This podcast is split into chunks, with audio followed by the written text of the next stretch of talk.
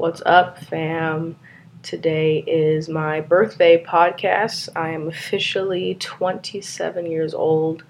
Um, it's been a great day so far. I've been overwhelmed since early this morning with um, text messages and calls and Facebook posts and Instagram posts and Twitter posts, and um, I'm just overwhelmed.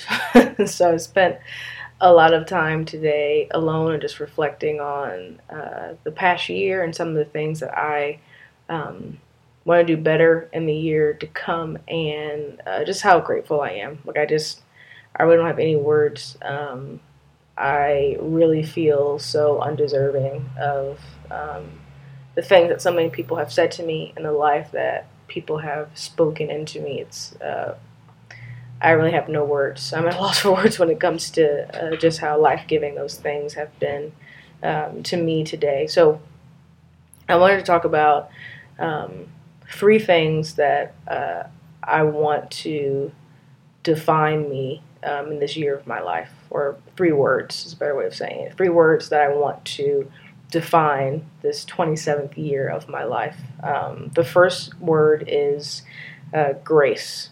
Um, I want to be known as a gracious person, which is hard because I'm prideful. so I like to be right and I like to be treated how I think I should be treated. Um, and the list goes on, but uh, I, I want to be known as someone who is always extending grace and um, just loving people well. And um, I also want to be known as someone who um, is always mindful of the grace that God has poured out on me. Because um, when I stay there, it's really hard for me to become arrogant or um, frustrated in any way with anybody else because I realize how um, undeserving, uh, how undeserving um, I am uh, of that. So, yeah, I want grace to define um, this year of my life.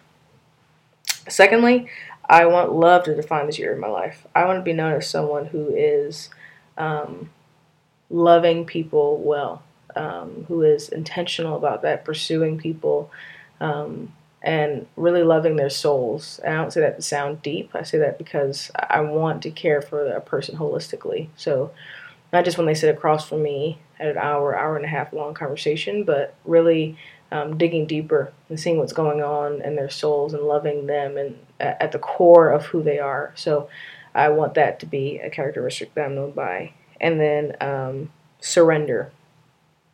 Uh, this is going to be a hard one and it's hard to say, um, but I, I want this year to to live fully surrendered to God.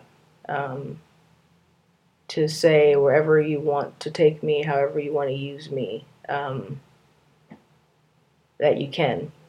And uh, that's hard to say because I mean it. Um, it's scary, and um, uh, but but it's what it's what I want, and it's what I know needs to happen in order for me to go some of the places He's called me to go. And if you guys could see my heart and see my head, you would know how inadequate I feel for a lot of the things that I'm already doing and some of the things that I know are coming. Um, so I, am going to need to be surrendered by Him. And it's hard not to get emotional thinking about that, but um, just really wanting to live a life that's saying, God, do whatever you want to do. I'm just taking my hands off of it. So when people do see me do something cool or awesome, that I can just point to you and say that was totally not me. um, so yeah, I want to be known as a gracious person, a loving person, the person who's been surrendered by God. So I appreciate your prayers and your support, and uh, look forward to diving into some topics that are not about me um, next week. Uh, much love.